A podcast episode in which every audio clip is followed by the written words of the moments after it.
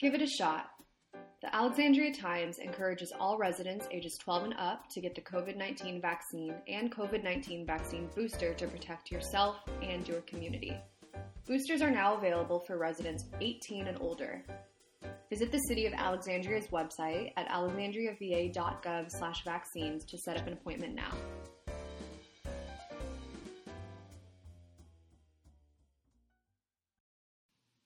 Hello, welcome to Speak Easy, the Alexandria Times podcast. My name is Olivia Anderson, and I'm a reporter here at the Times. Um, and today I'm joined by a very special guest, Audrey Davis, who is the director of the Alexandria Black History Museum and a very integral voice and influence here in the community. Audrey, thank you so much for being here today. We are very excited to have you on the podcast. Oh, thank you for having me. it's very nice to be invited. So, yeah, let's start at the very beginning because I know your um, interest in museums began at a very early age. So, can you tell me kind of how that happened and just where you're from in general? Sure. I'm a, a DC native, uh, born and bred in, in Washington, DC. And I began my interest in museums at a very early age through both of my parents who were educators and who loved history and historic sites. So they took me to museums and places, not only just on vacation, but because we lived in DC, there was a wealth of museums to visit. So I had a great opportunity to, to do that. And I actually uh, was so influenced by museums, I started creating little museums in my room and would charge my parents admission to come in and see my artifacts and I would give them a tour. And then later my mother found a great paid internship with the Smithsonian Museum uh, in their uh, Natural History Museum in the education department, and that was a terrific experience that I, I loved. It was a paid experience, which was really rare at that time, but it also provided great experience, and I was um, able to do that for a couple of years. So, uh, and then that led to other museum internships, and to eventually to where I am today. Right. Actually, now that you mentioned that, I want to ask really quickly, what kind of artifacts did you have at your museum room?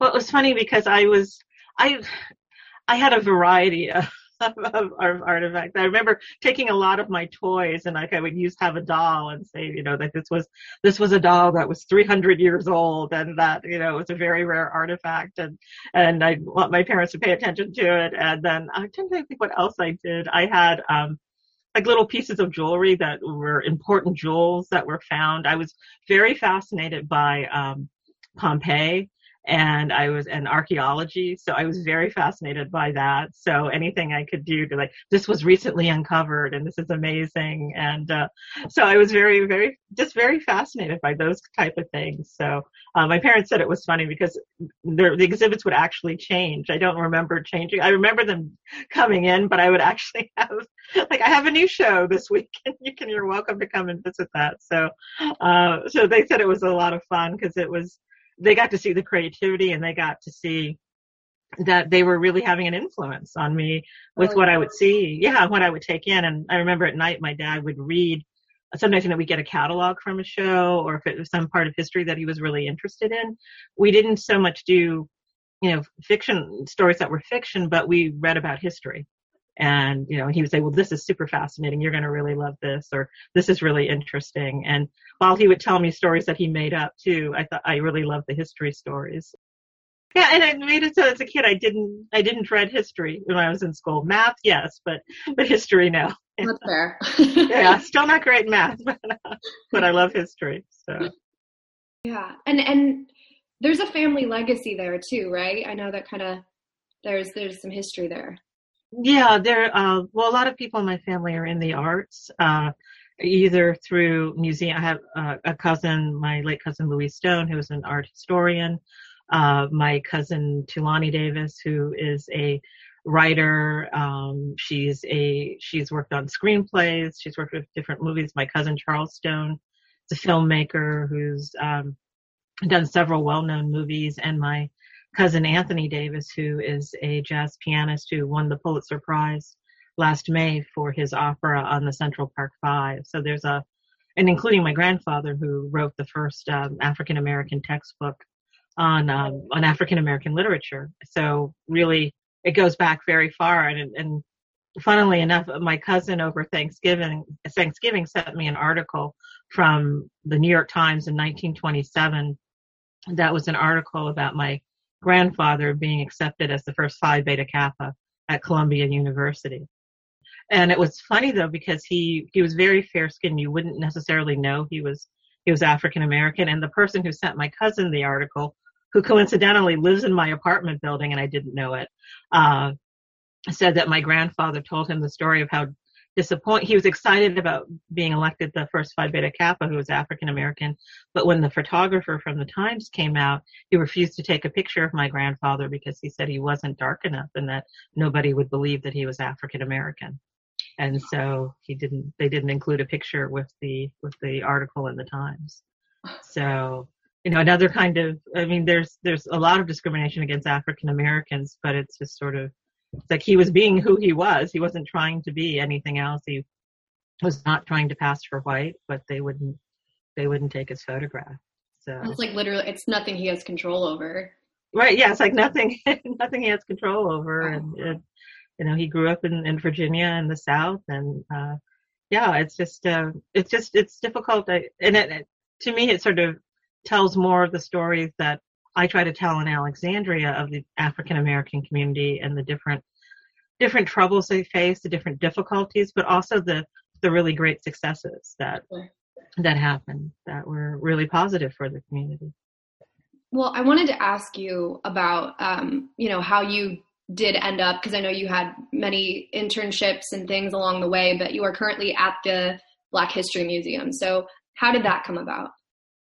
Uh, I, have been at the Black History Museum now almost 30 years. I started in June of 1993, and I had just gotten out of grad school in 1991. I had moved from Charlottesville back to DC, and I was working a lot of little jobs in museums. I worked for a couple of years as a contract worker for the Experimental Gallery uh, that was held in the Arts and Industries building of the Smithsonian. Really cool uh, space that was used for experimental museum programming, which was interesting. And then after that, I went for a part-time job to Mount Vernon to be a tour guide. And there I met uh, Gladys Tansel, who was the first African American guide at Mount Vernon. Uh, she has long roots in Alexandria, and she was actually a member of the Alexandria Society for the Preservation of Black Heritage, which was the board for the museum. And they were looking for a part-time curator and she knew I was looking for a job and she recommended me to the director who was then Eugene Thompson. And then I applied for the job, had an interview and, uh, was accepted. And little did I know that it would lead to a 30, 30 year career here in the city of Alexandria. I'm the director of the Alexandria Black History Museum. Our department is going through a reorg and we hope to, uh, my goal and my push has been for the last few years for a division of African American history in our museum system. So I'm looking forward to trying to spearhead that and to make that a reality for our yeah. department. So something I, I really look forward to. What are the origins of that and how is it coming along so far? Like how far along are you in the process? Well, I mean, I think we're getting sort of towards the actual structural part of the process and how that will work with our employees and how we will look at hiring in the future because we're we're looking at our, our sites holistically and we have a number of African American sites now here in Alexandria under the Office of Historic Alexandria. So you have the Black History Museum, you have the Watson Reading Room, which is adjacent to us, you have the Alexandria African American Heritage Park, uh, you have the fact that we acquired Freedom House Museum at the height of the pandemic in March of 2020. So we look forward to opening that in the spring of 2022. Uh, so you have that. You also have Freedman Cemetery, which we manage with uh, the Alexandria uh, Department of Recreation and Cultural Activities. So definitely there are a number of sites that talk about our African American history, that interpret our African American history, and it will be a great way to unite them and also to make sure that we infuse our whole department within the Office of Historic Alexandria uh, to interpret African American history and history of other cultures and ethnicities here in Alexandria because we are a diverse community with many stories to tell. Be a sponsor of Speakeasy in 2022. The Alexandria Times is currently scheduling sponsorships for our monthly podcast. We offer pre roll, mid roll, and full sponsorship opportunities. Support local news and get more exposure for your business at the same time. For more information, contact Margaret Stevens at mstevens at alextimes.com.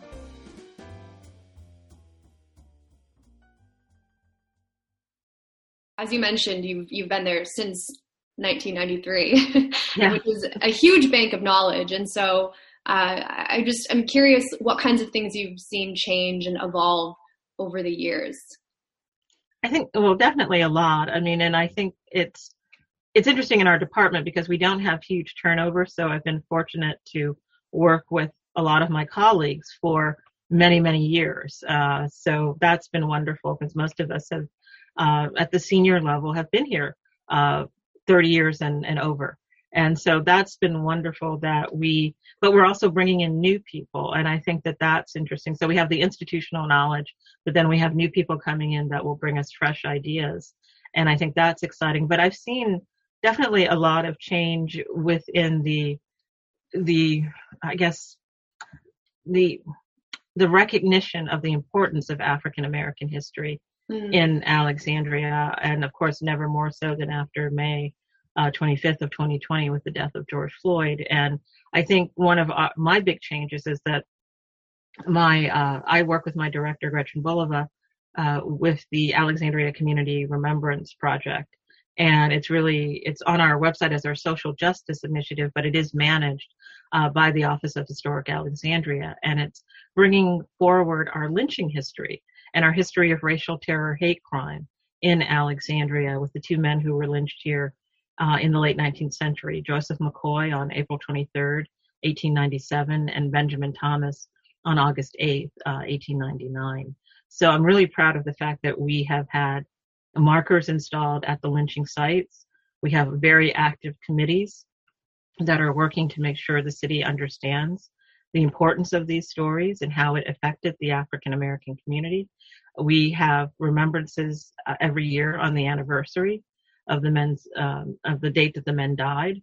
Uh, we've illuminated City Hall so that the whole city is aware uh, of what has happened on those dates, and we are working with the Equal Justice Initiative to get our pillar from them that will be installed in a prominent place in Alexandria to discuss the lynching history and make sure that Alexandrians always remember this terrible part and time in our history and make sure that nothing like that ever occurs again. Yeah. Can you talk a little bit about why it's important to remember it as opposed to, you know, kind of gloss over it, I guess, or like, well, why is that something that we need to um, really prioritize? Yeah, well, I mean, definitely when I first came, I was aware from the previous, from the first director that I worked under that these two lynchings had occurred, but you were not seeing much information about it, or uh, there wasn't a sort of a big push to really uncover more about this information. And it really with I think it really took Bryan Stevenson's work for all of these communities to not just say, okay, this was a footnote in our history, right. acknowledging it, but to say it's much, much more. And to really look at how it changes a community, changes the people who live there, who are impacted by it. Uh, either for African American families, you're leaving because you are scared that something like that would happen to your family.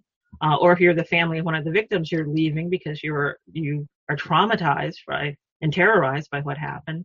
But it also it leaches in the community into many different ways, and it's always that fear of horrible punishment or retribution for even the smallest infraction. So you're taking a voice away from a community, and that's why it's important to understand racial terror, hate crimes, racial intimidation, uh, hate crimes in general, because they're a way of silencing a people.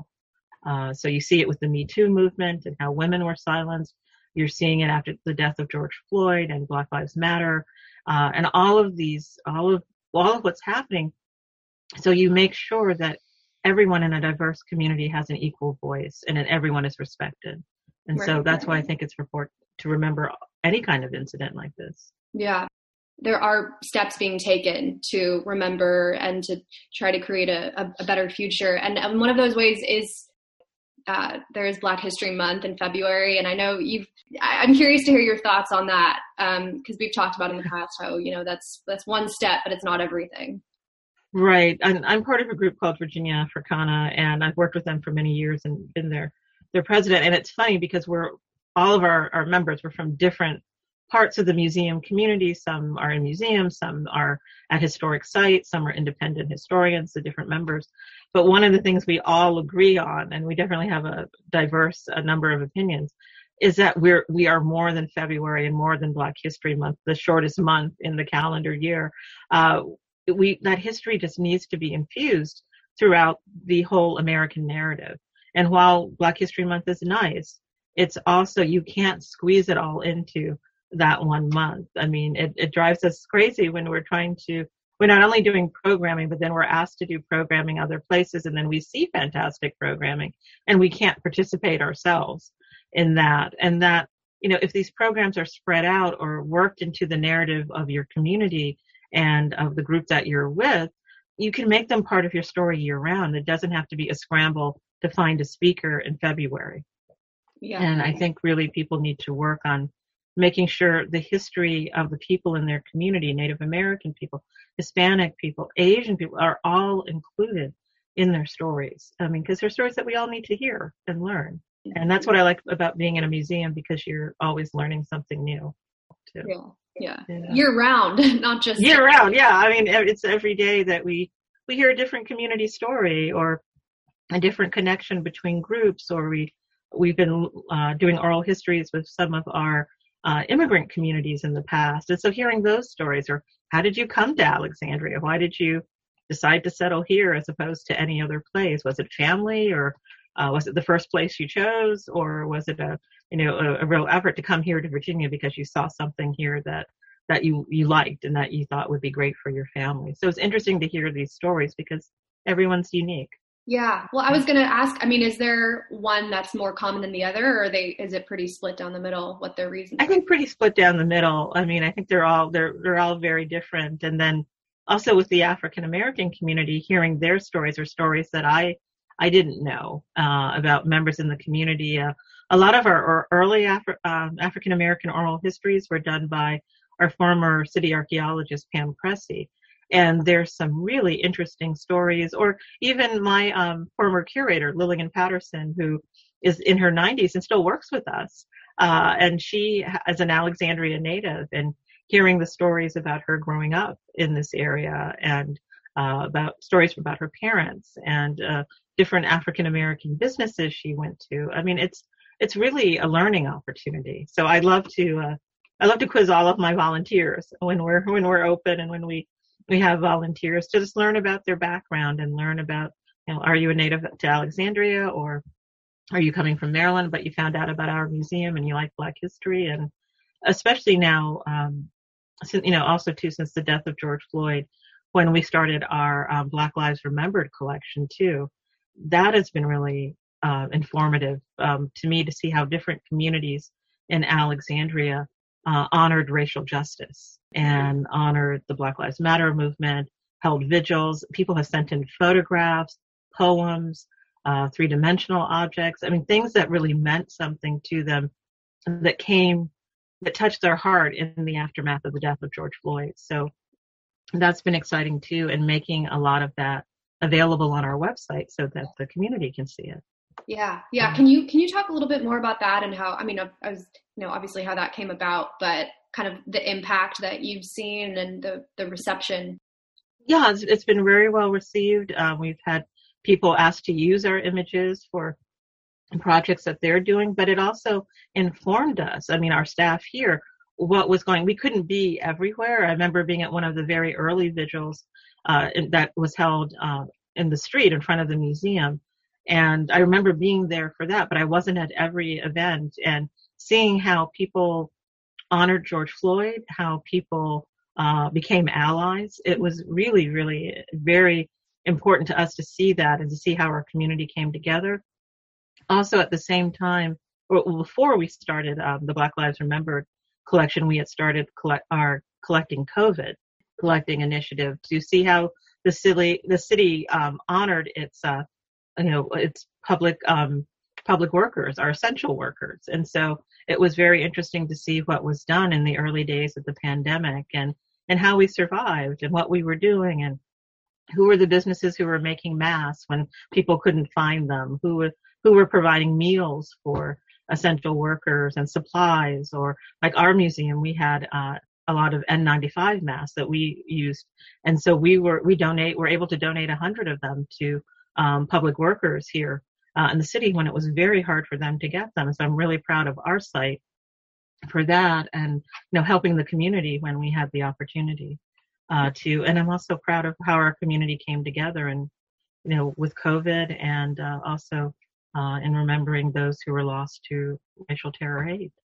So it's been definitely been an eye-opening experience and uh, sad that it had to happen in both of these cases, but I think very moving, and it's going to be a lasting legacy for our city to have this record of this period of time, so generations can look back on this. So, yeah, definitely. I think uh, one of the other uh, big things that I lobbied for for many many years was the preservation of Freedom House because it was such an important part of the story of the domestic slave trade, and I remember even speaking about it very early on at a HARC retreat and talking about uh, for the Historic Alexandria Resources Commission or, or HARC about how this site could be lost if we don't pay attention to its preservation needs and the support um, of the Northern Virginia Urban League. And we entered into a partnership with them or collaboration in 2018 and we managed the museum and it's been a great partnership that has helped this building be preserved and also continue their relationship with the Northern Virginia Urban League, who'll be in residence in the building, but also to tell the story of the domestic slave trade in America, where we're really one of the ground zero sites um, for the domestic slave trade in the United States. So I think when we open that exhibit, the temporary exhibit that will open in the spring of 2022, it'll be told through a voice and a lens of the African Americans who were trafficked through that building and what happened to them. Of course, you'll learn about the dealers and how they plied their trade and how they became successful at the trade. But our primary goal was to make sure that the African American voice and their journey was primary throughout this exhibit. So uh, there'll be a lot more great things to come with that building and the interpretation of that story. So uh, I think we're we're really proud of um, what's going to happen in the future for that site. Well, that was kind of one of my next questions. Is um, you know future plans for the Black History Museum and things that residents can look forward to? Well, currently we're not open, but we still are doing programming. We did a lot of programming last year virtually, so we will continue to do that. Uh, coming up on December 11th, we have, and you can find it on our website, our annual Kwanzaa how-to program, so you can learn everything you need to know about celebrating Kwanzaa. Uh, if you're a novice, it'll be great for you for basics. But if you know how to celebrate it, there'll be some great ideas for uh, cooking and crafts that you can do with your family. So we'll have that, and then we'll segue into January and our MLK remembrances. And so we'll have virtual programming for that, and then we'll go, of course, into February and Black History Month. So you'll see a lot of programming coming up for the museum for Black History Month, as well as for the Alexandria Community Remembrance Project, because I I book um, most of the speakers for that uh, project as well. So mm-hmm. we'll have a great rosters of, of, speakers and we'll have a concert and so a lot of things that'll be coming up that I think uh, the uh, your audience will hopefully be encouraged to join us for. In the last few years, we've done uh, a concert with the um, Washington Revels Jubilee Voices, and they interpret traditional African American music. So we're hoping we will have them in February virtually, and then depending on how things go with COVID, uh, have an in-person concert in June for Juneteenth. So looking forward to that as well.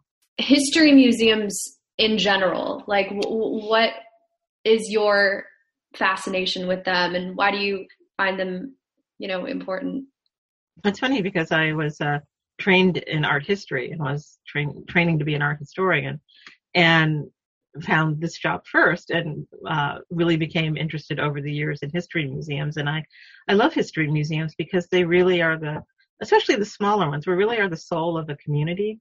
And so whenever I travel, I like to go to the African American History Museum for that state or that county and just you learn a lot. I mean, I love the National Museum of African American History and Culture and I encourage everybody to visit there if you haven't. It's really fantastic. But it's telling the larger story, the national story, the bigger picture stories, but it's our smaller museums that unite us in our community and show us the struggles of people in that community and can go into depth in a way that sometimes the National Museum can't. And so I think it's wonderful that we both work together to tell a story of a community. And I, I, I think it's important. And that's why I love history museums. And you learn so much, everything from foodways to, um, you know, about urban renewal. I mean, there's so many subject matter, so much subject matter, uh, Civil War history, uh, World War II history. I mean, it, everything is encompassed in sort of our museum and the stories we tell in the different exhibitions that we tell. So, uh, and certainly one of my favorites is always the show that we try to do, uh, that we were doing uh, every few years uh, about um, our African American dollhouse makers. Two of our volunteers, Sharon Fraser and Linwood Smith, create these amazing dollhouses based on African American buildings in Alexandria. And so we we're hoping to show them again and then COVID hit, but we they're always some of our most popular shows. So I do plan to bring them back. So hopefully our audience will be able to to enjoy them again. I think it's really fantastic. That is so creative. It is. They are really and there's a wonderful film by a filmmaker called Robin Hamilton called Our Alexandria.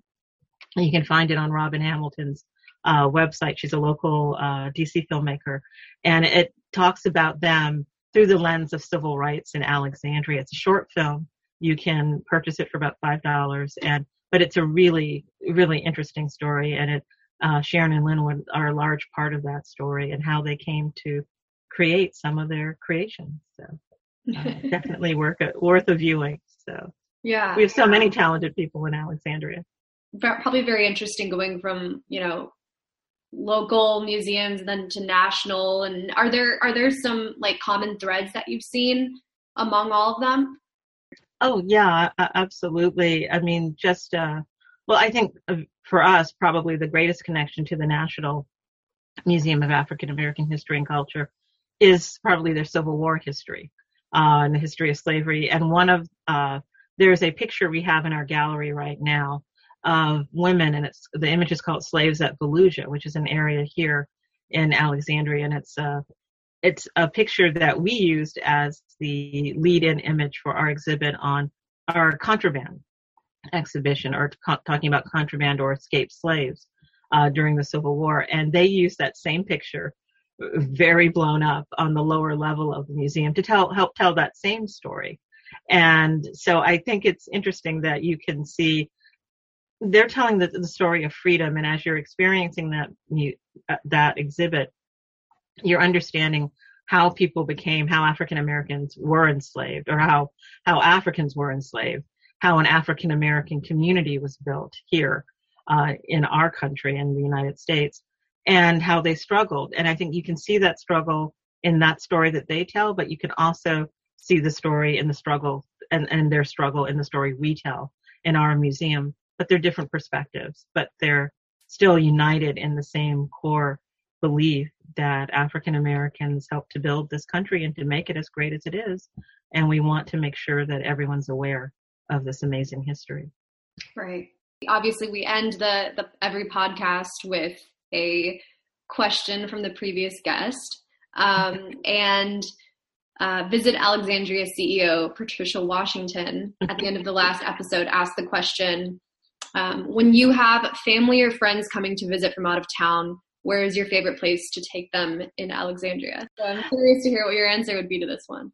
Well, actually, I wanted to name two places that, uh, well, um, uh, a place that I haven't had a chance to to go to yet, uh, but I really want to. That I think would be fun. And it was right before the pandemic hit. I was part of a program uh, with Visit Alexandria and Patricia Washington uh, that had the owner of Goodies Frozen Treats. And that business, it's an African American owned business that does frozen custard. And it is housed in a building on Commerce Street that is my favorite building in Alexandria. It's an old ice house.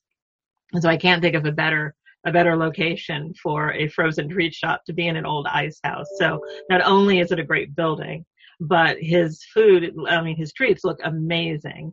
and I always wanted to go there and I didn't get a chance to go. And so that's one of my goals is to do that, um, now.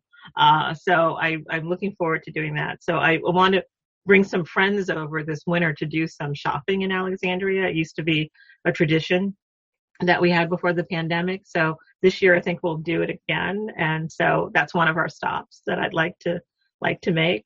Uh, I also think it's great if people can take a Black History tour through Manumission Tours or to discover uh, any Black owned business in Alexandria. And if you go on Visit Alexandria's website, uh, you'll find a list of, I think it's like 25 Black owned businesses in Alexandria. So everything from bookstores to to hair salons to restaurants and but I think um, goodies, frozen treats, manumission tours, and mm-hmm. probably uh, I love bookstores, so I'd say Harambee Books and Artworks over on Prince Street would be uh, some favorite choices, and of course when we're open, the Black History Museum. Right. So definitely, definitely take people there, or the African American Heritage Park, which you can visit now, and plenty of room for social distancing, and you learn a lot about African American history in Alexandria. Right it's I feel like there's an opportunity to learn about history around every corner in Alexandria. There is absolutely, and our department has been very uh, diligent in this last year about uh, increasing our signage. So there's new signage about the Parker Gray School. Um, there's uh, new signage by the Edmonson Sisters sculpture off of on Duke Street. So just looking around while you're walking, I'm sure that you'll uncover some new signs that our department has had installed to inform you about our, our great history in Alexandria. Yeah, yeah. All right. And then lastly, um, we end, as I said, every episode with you asking a question for the next guest. So, so okay, my question would be, uh, well, as I was saying earlier, that on December 11th, we're going to have our uh, Kwanzaa workshop. And, you know, Kwanzaa is about uh, sharing family history. It's a celebration. And actually, before our Kwanzaa workshop, Lillian Patterson, who I spoke of, will be doing storytelling. So my question would be, what? Uh, and she does storytelling for uh, a younger audience. So what would be either your favorite uh, tradition in your family for the holidays, or what is your favorite childhood story? Uh, and is it a story that relates to history? So either one of those would be my my oh, ask of the next person. All right. Well, thank you again for being here. Um, it's been really, really awesome to talk to you. Oh, thanks, Olivia. Thank you for having me. This has been great.